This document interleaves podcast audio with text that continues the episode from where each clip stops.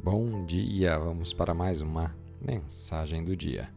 E a escritura de hoje está na Carta aos Romanos, no capítulo 12, no versículo 15.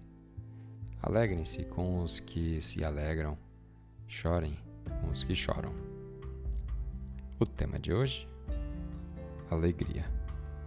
Quando um amigo ou membro da família obtém sucesso, é promovido, ou experimenta uma oportunidade única e inesperada na vida, como é que você responde isso? Algumas pessoas se perguntam: Deus, e eu?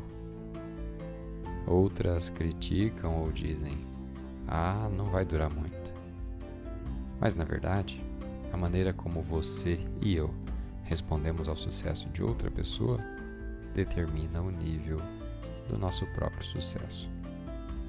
Se você responde de maneira negativa ou positiva, você está plantando sementes para o seu futuro.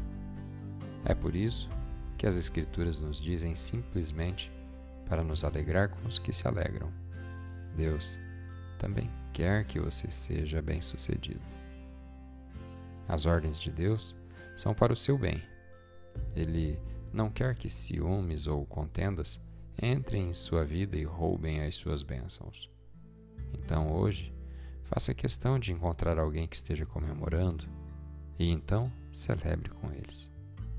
Parabenize-os pelo sucesso, mesmo que não lhe pareça natural. Alegrai-vos com aqueles que se alegram. Semeie bênçãos e, em troca, você abrirá a porta da vitória para a sua própria vida. Vamos fazer uma oração? Pai, obrigado por Sua mão de bênção, não apenas na minha vida, mas na vida das pessoas que me rodeiam. Eu escolho me regozijar em Ti e escolho me regozijar com a Sua vitória em todos os lugares que eu vou.